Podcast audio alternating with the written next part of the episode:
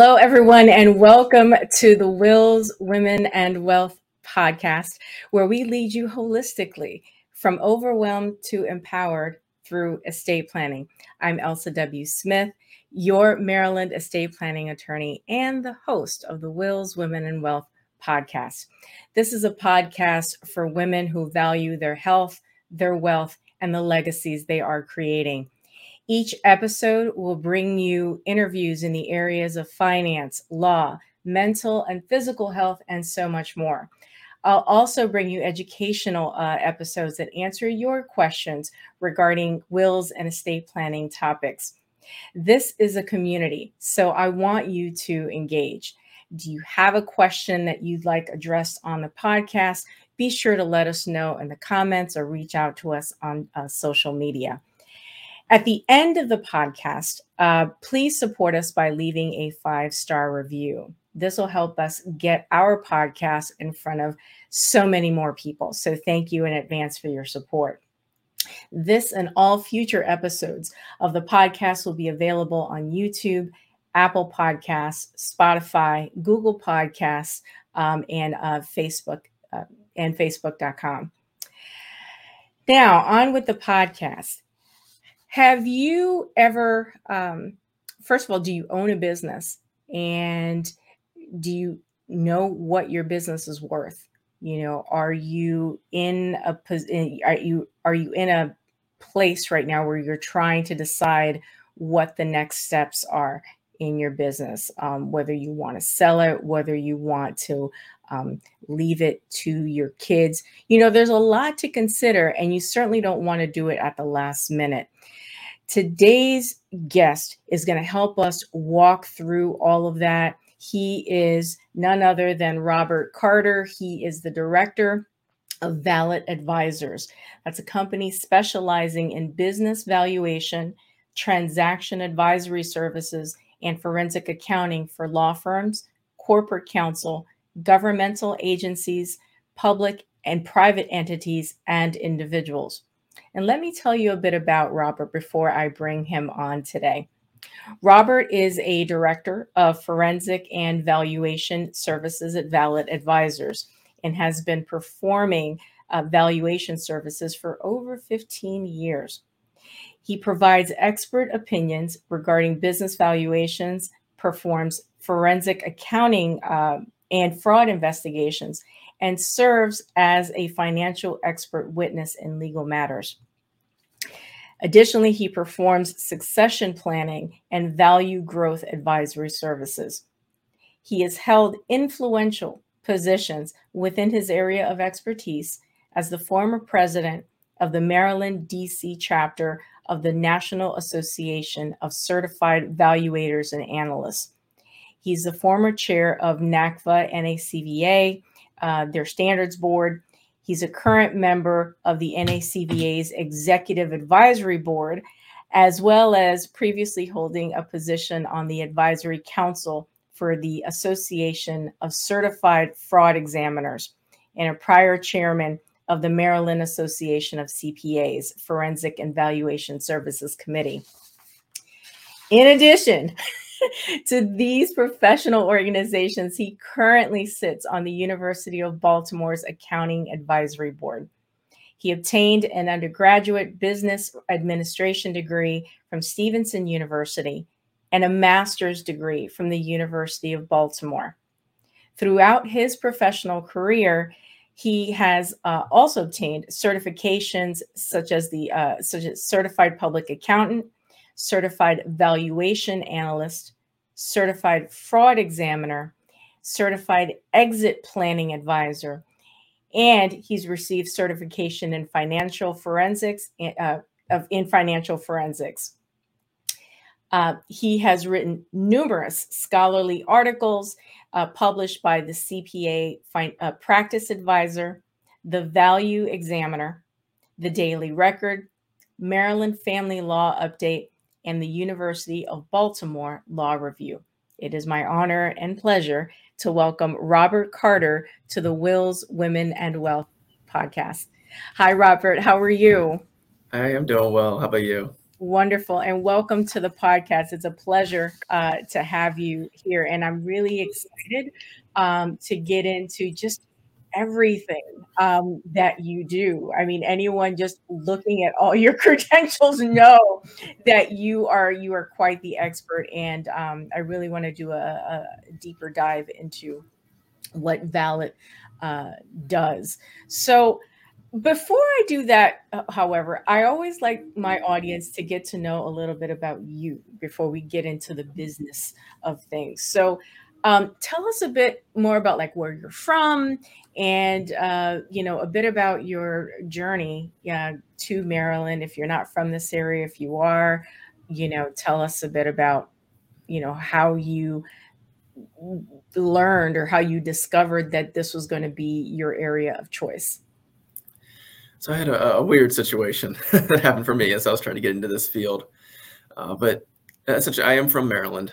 Uh, I grew up in the Carroll County area originally, and then my parents decided that they wanted to move down to Florida. Um, so I actually was in the process of moving down to Florida when Hurricane Charley hit, destroyed our neighborhood down in Florida. Ended up moving back up here uh, for a place to live temporarily. Uh, but while I was up here, decided I was going to go to Stevenson University, which is an amazing college. Very happy with the decision I made.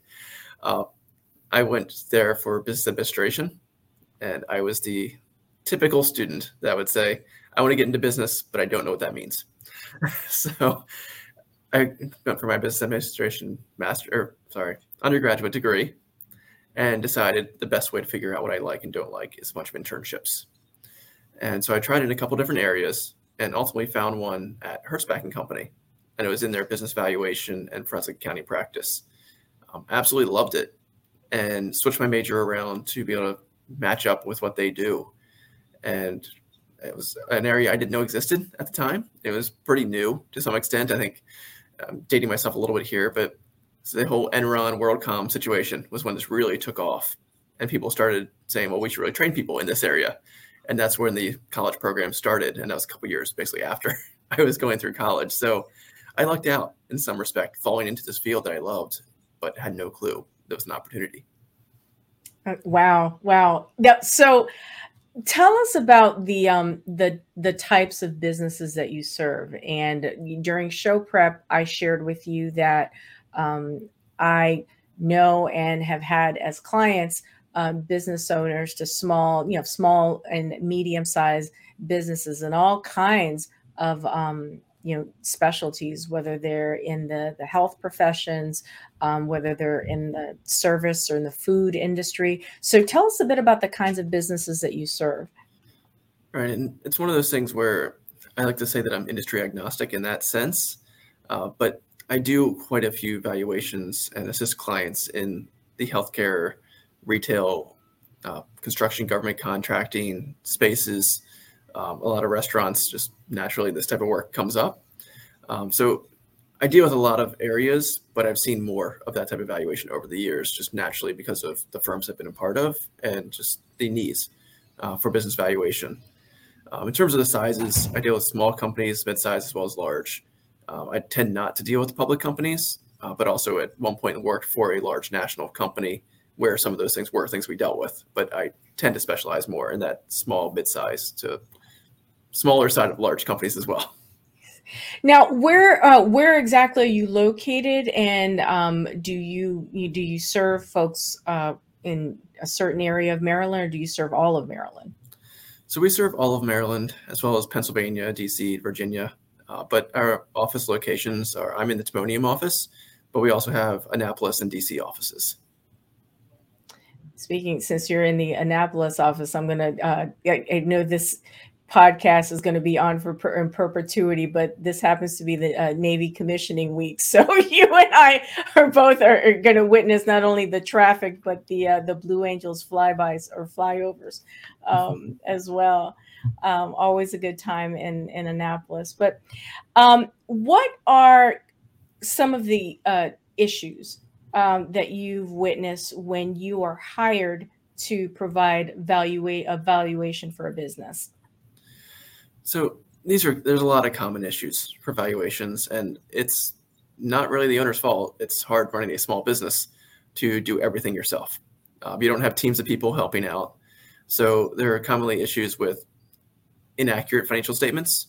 Uh, maybe you have a bookkeeper or accountant that helps you out. They give you some adjusting journal entries that you forget to make to your QuickBooks file at the end of the year, hmm. or you know, lack of documentation. You just didn't keep everything you need. You have the financial statement, maybe not a backup for it. Uh, sometimes, you know, forecasting. You don't have a team of people, finance people, that are doing forecast every single day. Uh, so if we're trying to figure out a projection for your business, sometimes we I have to work with the business owner to try and create that projection versus just someone having something they can provide to me. Those are all things that tend to happen, you know, in the small businesses. It's just natural. Uh, but honestly, the biggest area is this concept called normalizations. Mm. And what a normalization and evaluation is, is we're adjusting your company to meet what we expected of a basically a non-practicing passive business owner and what you would see in the industry um, if you weren't running the business yourself. So for those people that occasionally put their you know personal Comcast bill or you know, mortgage payments, you know, whatever things that just get run through the business, mm-hmm. For better or worse, they're natural things that tend to happen with small businesses. Uh, but those are the things we typically remove from the financial statements of a company as part of evaluation. Um, so a lot of the time in small business valuations is trying to identify what are those personal items from the business owner that we need to make some sort of adjustment for. And what are the types of uh, items that you request from a business? Um, you know, what you know, returns and what have you? Uh, what are what are the types of things you request? Right. We we try not to be you know too overwhelming for a business owner. I realize there's a lot going on, uh, but you mentioned it. Uh, tax returns are a big part. Uh, financial statements, if they're provided, even if sometimes it's a QuickBooks file, uh, if we can work with those things. Generally, want depreciation schedules, especially if it's an asset-heavy type of business. Um, one of the other really important areas is a buy-sell agreement. If for some reason you do have multiple owners, it's just good to know if there's some sort of buyout formula already in place that we need to consider. And those are kind of the, the main areas that we're going to ask about. Uh, the only other thing that may come up is are there any significant transactions that happened in the last couple years? So if you just bought the company from somebody a year ago, but want to know what that is because that may have an impact on the value today. Uh, now, sometimes things between family members we don't we kind of ignore. Uh, so mm-hmm. the IRS allows you to ignore because sometimes they're not considered to be arm's length transactions, and maybe you give a discount to a family member, or there wasn't something that was done at fair market value.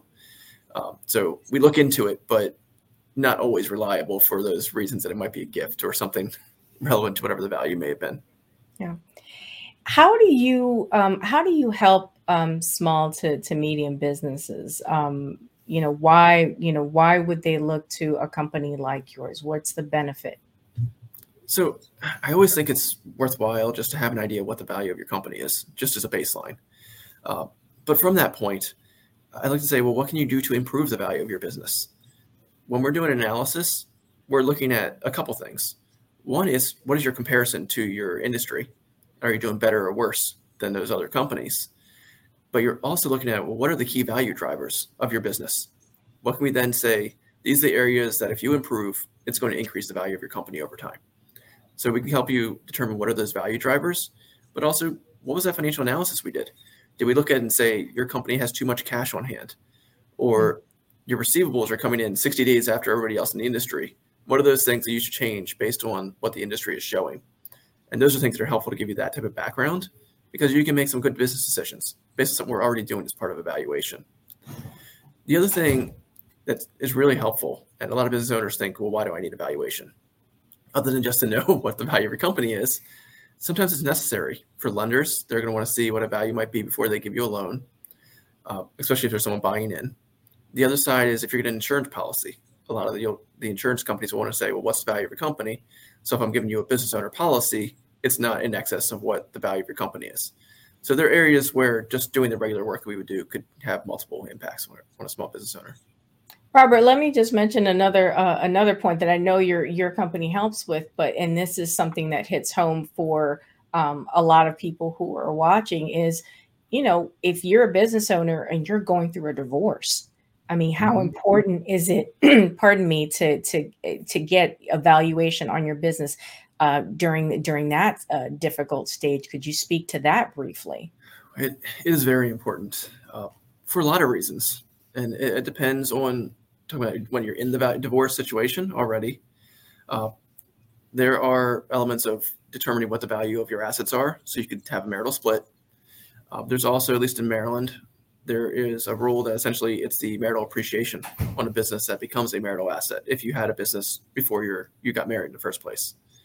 Uh, so a lot of times what we're doing is determining what was the value of the business at the date of marriage, and then what is the date of the value as the date of uh, divorce, and figuring out what's that appreciation on the business at that point in time. So for somebody who had significant assets beforehand, understanding that it may not be something where you have to split all of it, um, not that you shouldn't come up with an you know fair, equitable distribution between the parties, but sometimes someone has something they built over their lifetime and then had got married late, and mm-hmm. there's something to the fact that you need to determine what that value may have been uh, that you brought to the marriage. Uh, but that's just something that comes into play quite quite often in a divorce setting, uh, and also just so you can determine what is a fair settlement uh, if you know what the business number is to begin with. Um, what are some of the mistakes um, uh, we were talking about small to medium business now i want to shift the focus to you know larger businesses what are some of the mistakes that you see larger businesses making mm-hmm. so one of the biggest ones that i tend to see and it gets to be kind of an ego thing is that the, the large businesses think they're larger than they are. And i'm not talking about the public companies but the large companies that are 20 30 40 you know million dollars in revenue that are just went through kind of a growth spurt and now think they're one of those large public companies. And they're trying to treat themselves in the way those companies do spending more than they should be spending. Uh, that tends to be one of the big issues uh, because they grow faster than they're ready for. Uh, and a lot of times it's also a matter of chasing that top line somebody wants to be able to go out and say well i have a $100 million business or i have a $10 million business but they may be less profitable they may be better off if they stayed small and sometimes it's just looking into how does your company operate where's the value for you as an owner and what's kind of that sweet spot. So those are all really important things. And then to the extent they are going to grow, I see this a lot with small businesses, but businesses of all sizes, that they're either over or under leveraged. Some people take way too much debt out, and then there's others that are just completely afraid of debt. And they really need to look at what the industry is doing and what their company can afford, and whether or not they should be using more debt to finance their growth or using less, potentially the situation. Uh, but that's just something I tend to see pretty frequently that can hold a business back. Yeah. Um, particularly, you know, with the businesses who are uh, under under leveraged, um, you know, they're they're afraid to spend.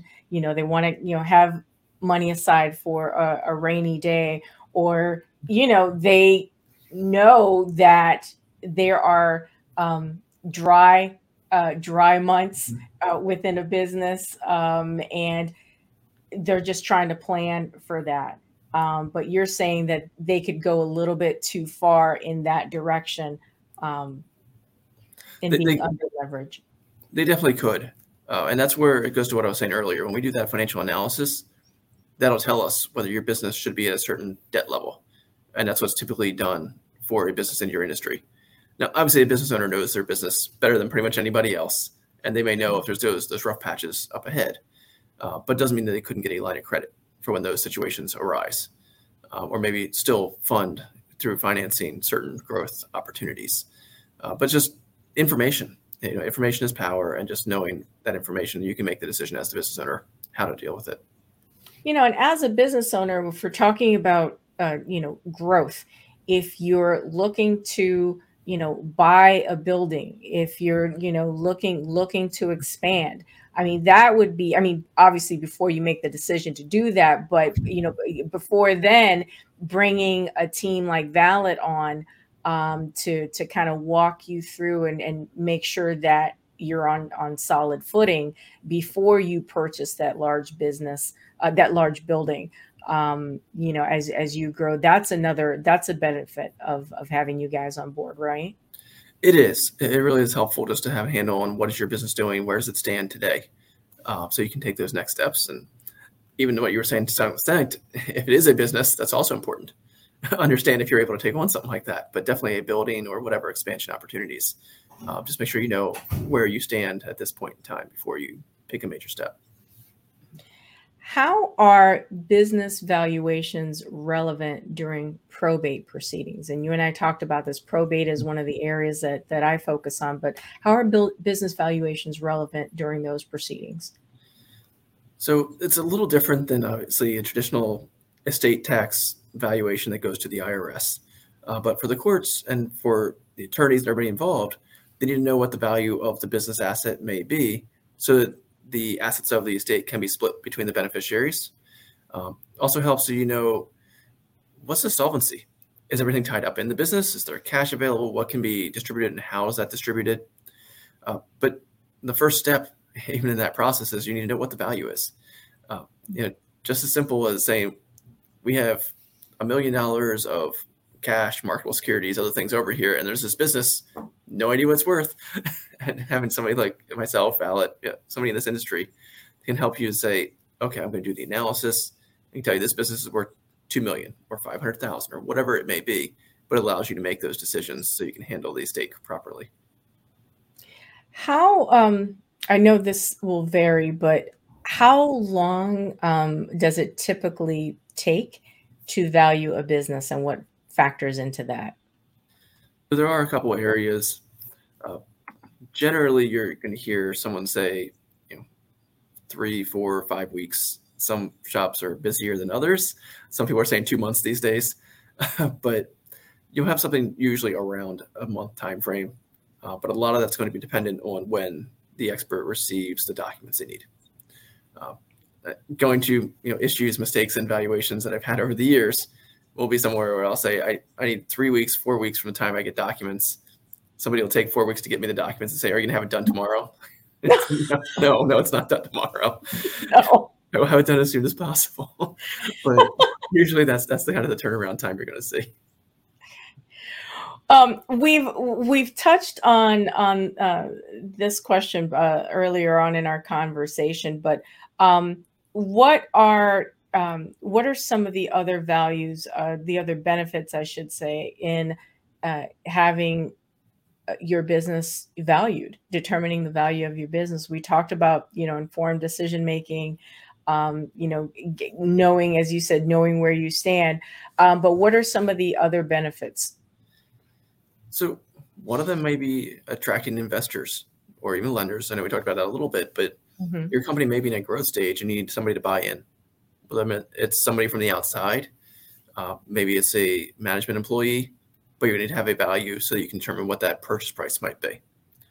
Uh, there might also be disputes, and obviously nobody hopes to be in litigation, but there are plenty of times where I'm brought in for either a shareholder dispute or a breach of contract case that results in a company losing value.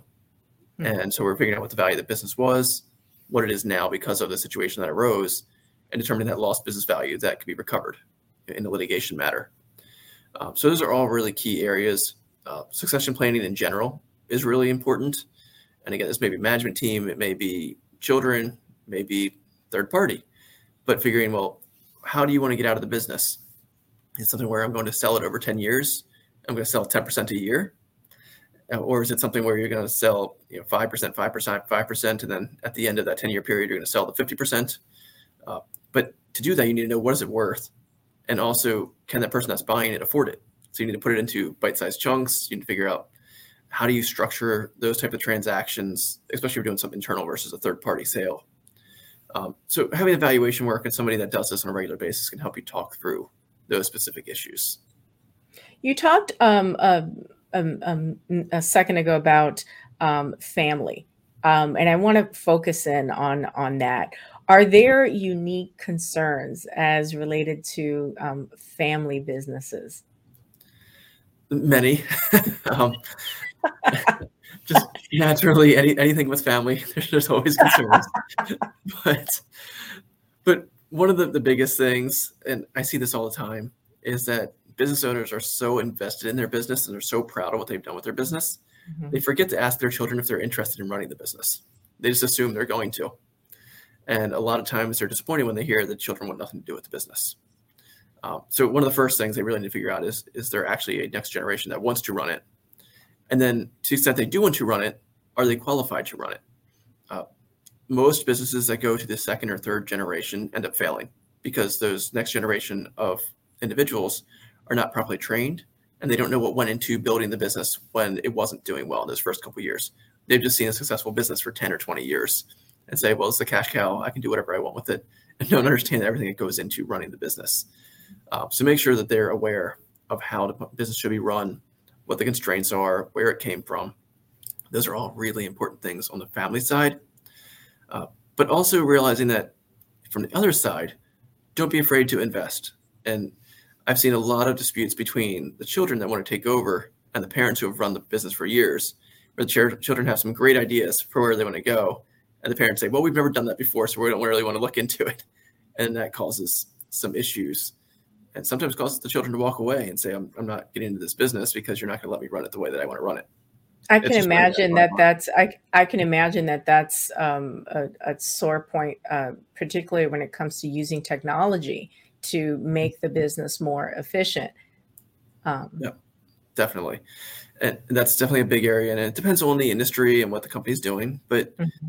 It, can definitely be a big area, and sometimes it's it is a great idea by the children, sometimes it's a terrible idea, uh, but it's, it's really talking through those ideas because sometimes something that business owners already tried and just failed for whatever reason, but the children aren't aware of that. But having open communication, which in any family is just important, regardless of business. It's it's communication is kind of the key there. Uh, but there's, like you said, there's always potential issues when families and businesses are involved. But as long as they can work through it and be reasonable, you know, most of those things can be resolved. I just had a conversation yesterday with a professional who um, is is a business owner, and um, I flat out asked her, you know, because she wants her uh, w- one of her children to take over the business, and I flat out asked her, like, does that child want to take over the business?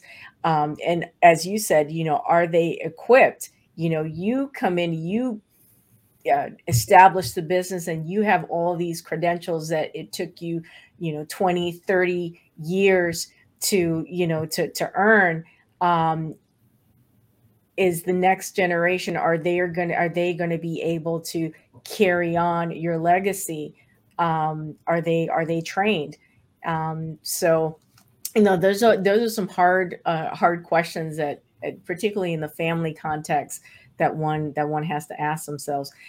Another thing, and I raised this with you um, during during show prep, is um, it, it's not a, a, problem exclusive to family business, but I see it happen uh, quite a bit. Is you know not putting things in writing when we're you know you're selling something to it's not either not even just to a family member but to a close friend. You're selling i don't know if you have tractors or whatever it's if it's a construction business and you're selling them to someone you don't bother putting things in writing. It's just a handshake and a transfer of money. Um, or if it's a franchise and you're and you're selling it to someone i mean those are the types of things that need to be put in writing and you need to seek the services of a, of a professional to make sure it's properly documented. But what are some of the things that you've seen um, over the years? Uh, so i see that pretty regularly and unfortunately when i see it it tends to be because it's on the litigation side of things. Hmm. uh, it's because something went wrong because uh, usually if i saw it before something happens i'm going to tell the client make sure you get this taken care of so you don't have this problem right. Uh, but I've definitely seen clients that have come through and said, "Well, I agreed to do this with this person. This person agreed to that, and then down the road, it never happened." Um, where it's very common is where someone talks to a family member or management employee and says, "I'm going to have you pay get paid a little bit less in comp for a couple years, but you're getting ownership in the company each year." But it's a handshake deal. Then down the road, where they say, "Well, what's my ownership in the company and what's my profit share?" Like, "Oh, you're not an owner of the company. We never agreed to that."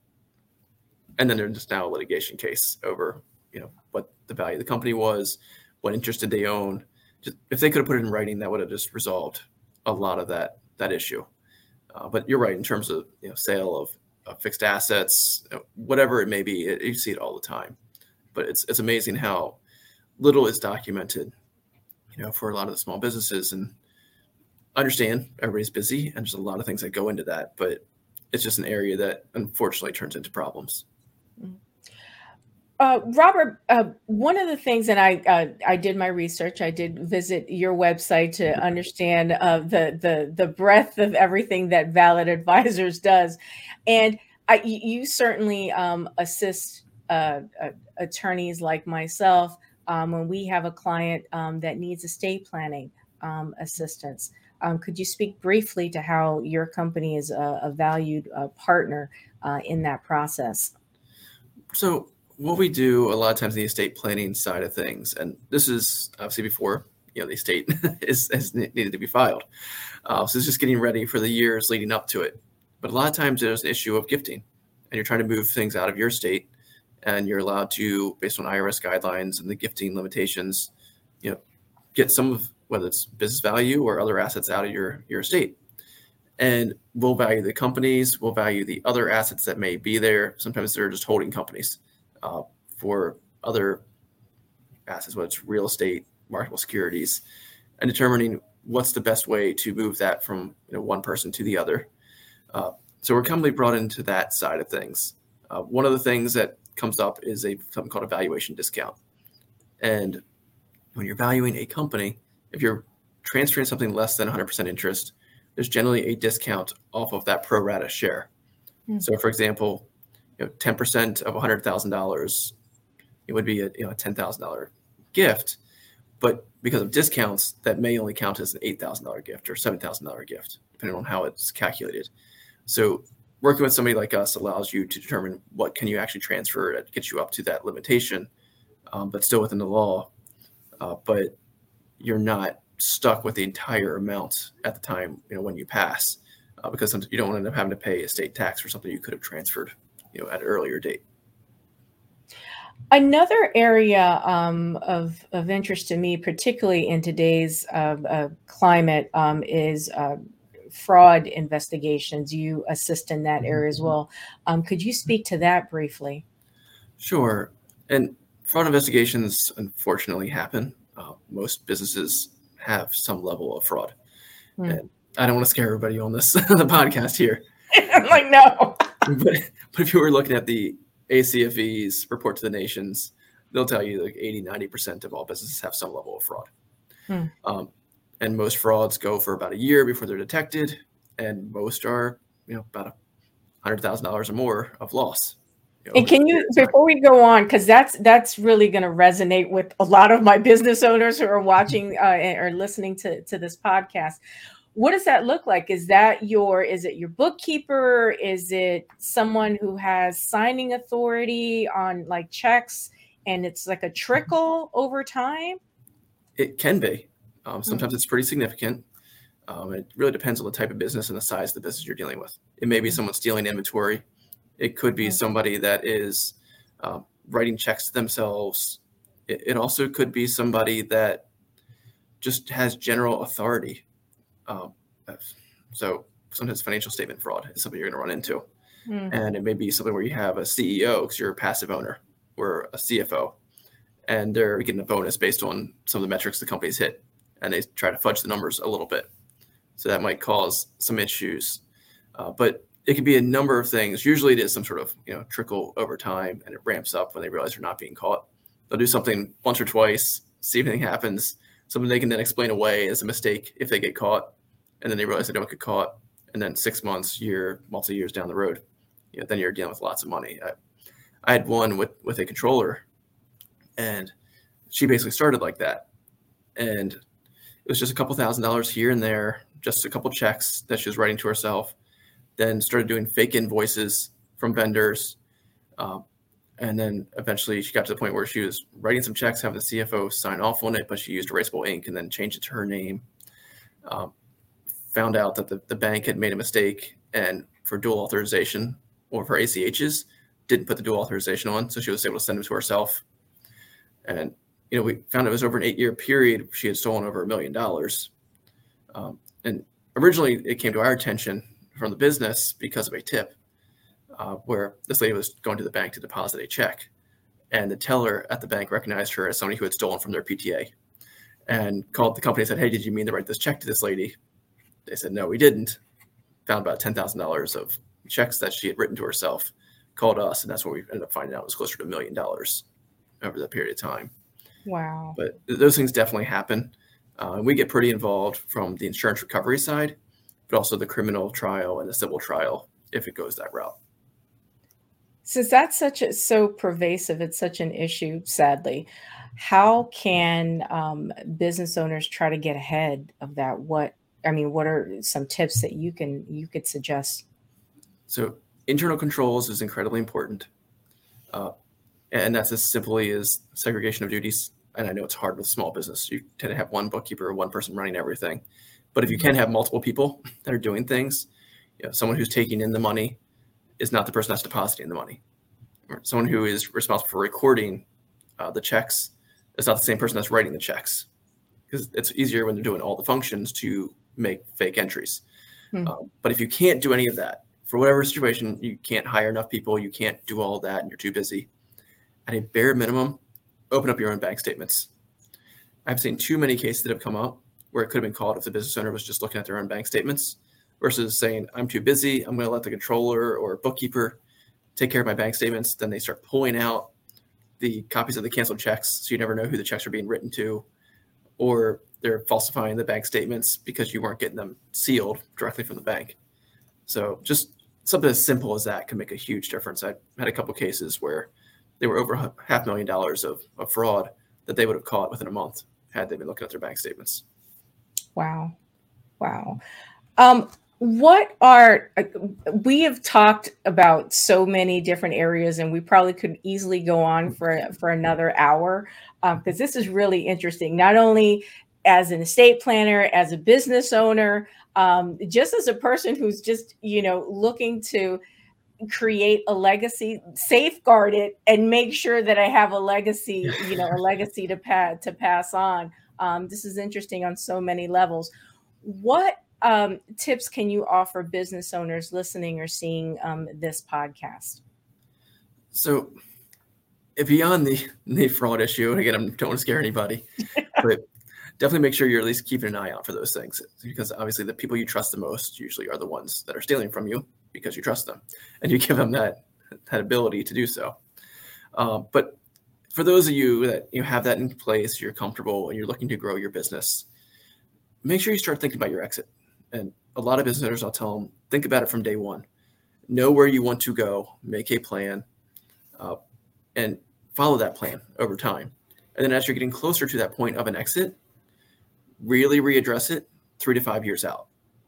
People like myself, tax advisors, wealth managers, already involved, can help you as long as you give them that three to five year window to get ready to sell your business. I've had too many situations where people come up to me after they sold it and say, Hey, can you help me out now? and I can't do anything after the business is sold. Um, but if you have three to five years out, we can work with you on how to grow the value of your company, how to determine what those normalizing adjustments are. What are the buyers looking for? Uh, what type of buyer do you want? You know, are, are you looking at a third party buyer? you're looking at a management buyout, your children, whatever the situation you're looking to go into? But we can help you with that process with a few years, you know, to plan. Um, so I think that's really the most important thing is just give yourself time I know it's rush, rush, rush as a business owner, but take a little bit of time, think about what you're doing, think about what you want, and then work with a couple advisors to get yourself there. Robert, um, what are uh, just some some takeaways um, that the audience should have from from this information rich conversation that we've had over the last now 40 almost 40 minutes so I think it's really important for a business owner to know where you stand in terms of your business value. And not just saying that because I'm a business valuation person, but it's really helpful to know what that number is. Uh, most business owners have about 80% of their net worth wrapped up in their business. So just from your own financial planning standpoint, know what that company value is. So you know down the road when you're ready to sell it, what do you actually need to get out of your business? Um, that just makes a big difference when you at least know some idea of what your value may be. Uh, Another thing is figure out how you want to run your business. Is this a business that you're looking to grow and then sell? Is it a lifestyle business? You're just making a living and you're happy and you're taking as much time off as you want. Nothing wrong with that. But know what it is and operate it the way you know it is. I see some people that say, I want to operate it this way, but then they do something completely different. So mm-hmm. make sure you figure out what you want to do with your business and kind of focus on it that way. Uh, And then the other really important thing that I would really focus on for a business owner, when you're looking at that exit down the road, how important is a legacy? And what does that mean to you? In the sense of, if I'm going to sell a business, do I want to keep my culture intact? Do I want the business to be the same way I ran it for years? Giving it to your kids or selling to your management team probably is your best bet. Will you get the most money for that? Maybe not. But you're going to have a legacy. You're going to keep those same employees. People are going to be taken care of. Uh, versus saying, I just want as much money as possible out of this thing. I don't care. Don't care about the legacy. You're going to sell to a third party or a private equity fund, whatever's out there. There's ways to approach it, but determine what's important to you as the business owner. Because a lot of us, we really care about our businesses and we want it to grow and we want it to stand for years, even after we're not there anymore. Um, and if that's the case, again, having an advisor or somebody can help you figure out what's the best way to keep that intact is probably something you should look into. Robert, you have educated, informed, and I hope, um, uh, I believe, empowered all of us with the knowledge and information um, about what business, you know, uh, valuations are, why they're so important, in the context, uh, the context in which they become important, um, and so much more. Um, so, business owners out there, listen. This company is is local and they're uh, and they're accessible. So, to that point, Robert, how can people get in contact with you? So, feel free to send me an email or give me a call. Uh, my email is rcarter at vallitadvisors.com. Uh, or call, if you call our, our main number, uh, you'll be able to reach me or any of the other advisors here. We're always happy to help. Thank you so much. And I've put the uh, I've put your website uh, on the on the screen. They're vallitadvisors.com. Um, the firm's number and contact information is all on the website. Um, in case you didn't get that email, and of course you can always replay the episode to get to get that information. You're also uh, you also have a presence on LinkedIn. I understand. I do. Yes. Okay. Wonderful. Wonderful. Robert Carter, everyone. Robert, thank you so much for being such a fantastic uh, guest on the show. Uh, thank you for sharing your your expertise and really teaching all of us um, how we can be better business owners. Um, so, thank you again, and have a wonderful afternoon. It's been a pleasure having you on the show. thank you for having me. Everyone, Robert Carter of Vallit Advisors, um, fantastic guest um, and provided us with such valuable, uh, valuable information. And I hope that you also noticed how important it is to have a team of professionals assisting you, whether you are a business owner, whether uh, you're thinking about estate planning, or both. And I say this repeatedly you know, it is imperative for you to have a team, and have a holistic approach to your estate planning, to creating your legacy. And Robert's firm, Vallit Advisors, is just another example of those professionals that you need to have in your orbit, assisting you, educating you, walking alongside you um, as your business grows, as you accumulate more assets, um, and you're you're thinking about your estate planning. It's been a fantastic episode. I want to thank each of you for joining me today on this episode of the Wills, Women, and Wealth podcast. If you have estate planning and probate needs in the state of Maryland and the District of Columbia, I want to invite you to book a free 15 minute call with a member of our team. There's absolutely no obligation. We'd be happy uh, to help you walk through, establish an estate plan if you don't have one already, or if you're on the other end if you're in going through or in the middle of probate um, we'd love to you know have a discussion with you and see how our office can assist thank you and as a reminder this episode is available on apple podcasts spotify youtube facebook and pretty much all over social media if you connect with us my name is elsa w smith your maryland estate planning and probate attorney thanking you again for watching this episode of the Wills, Women, and Wealth podcast. Have a great day.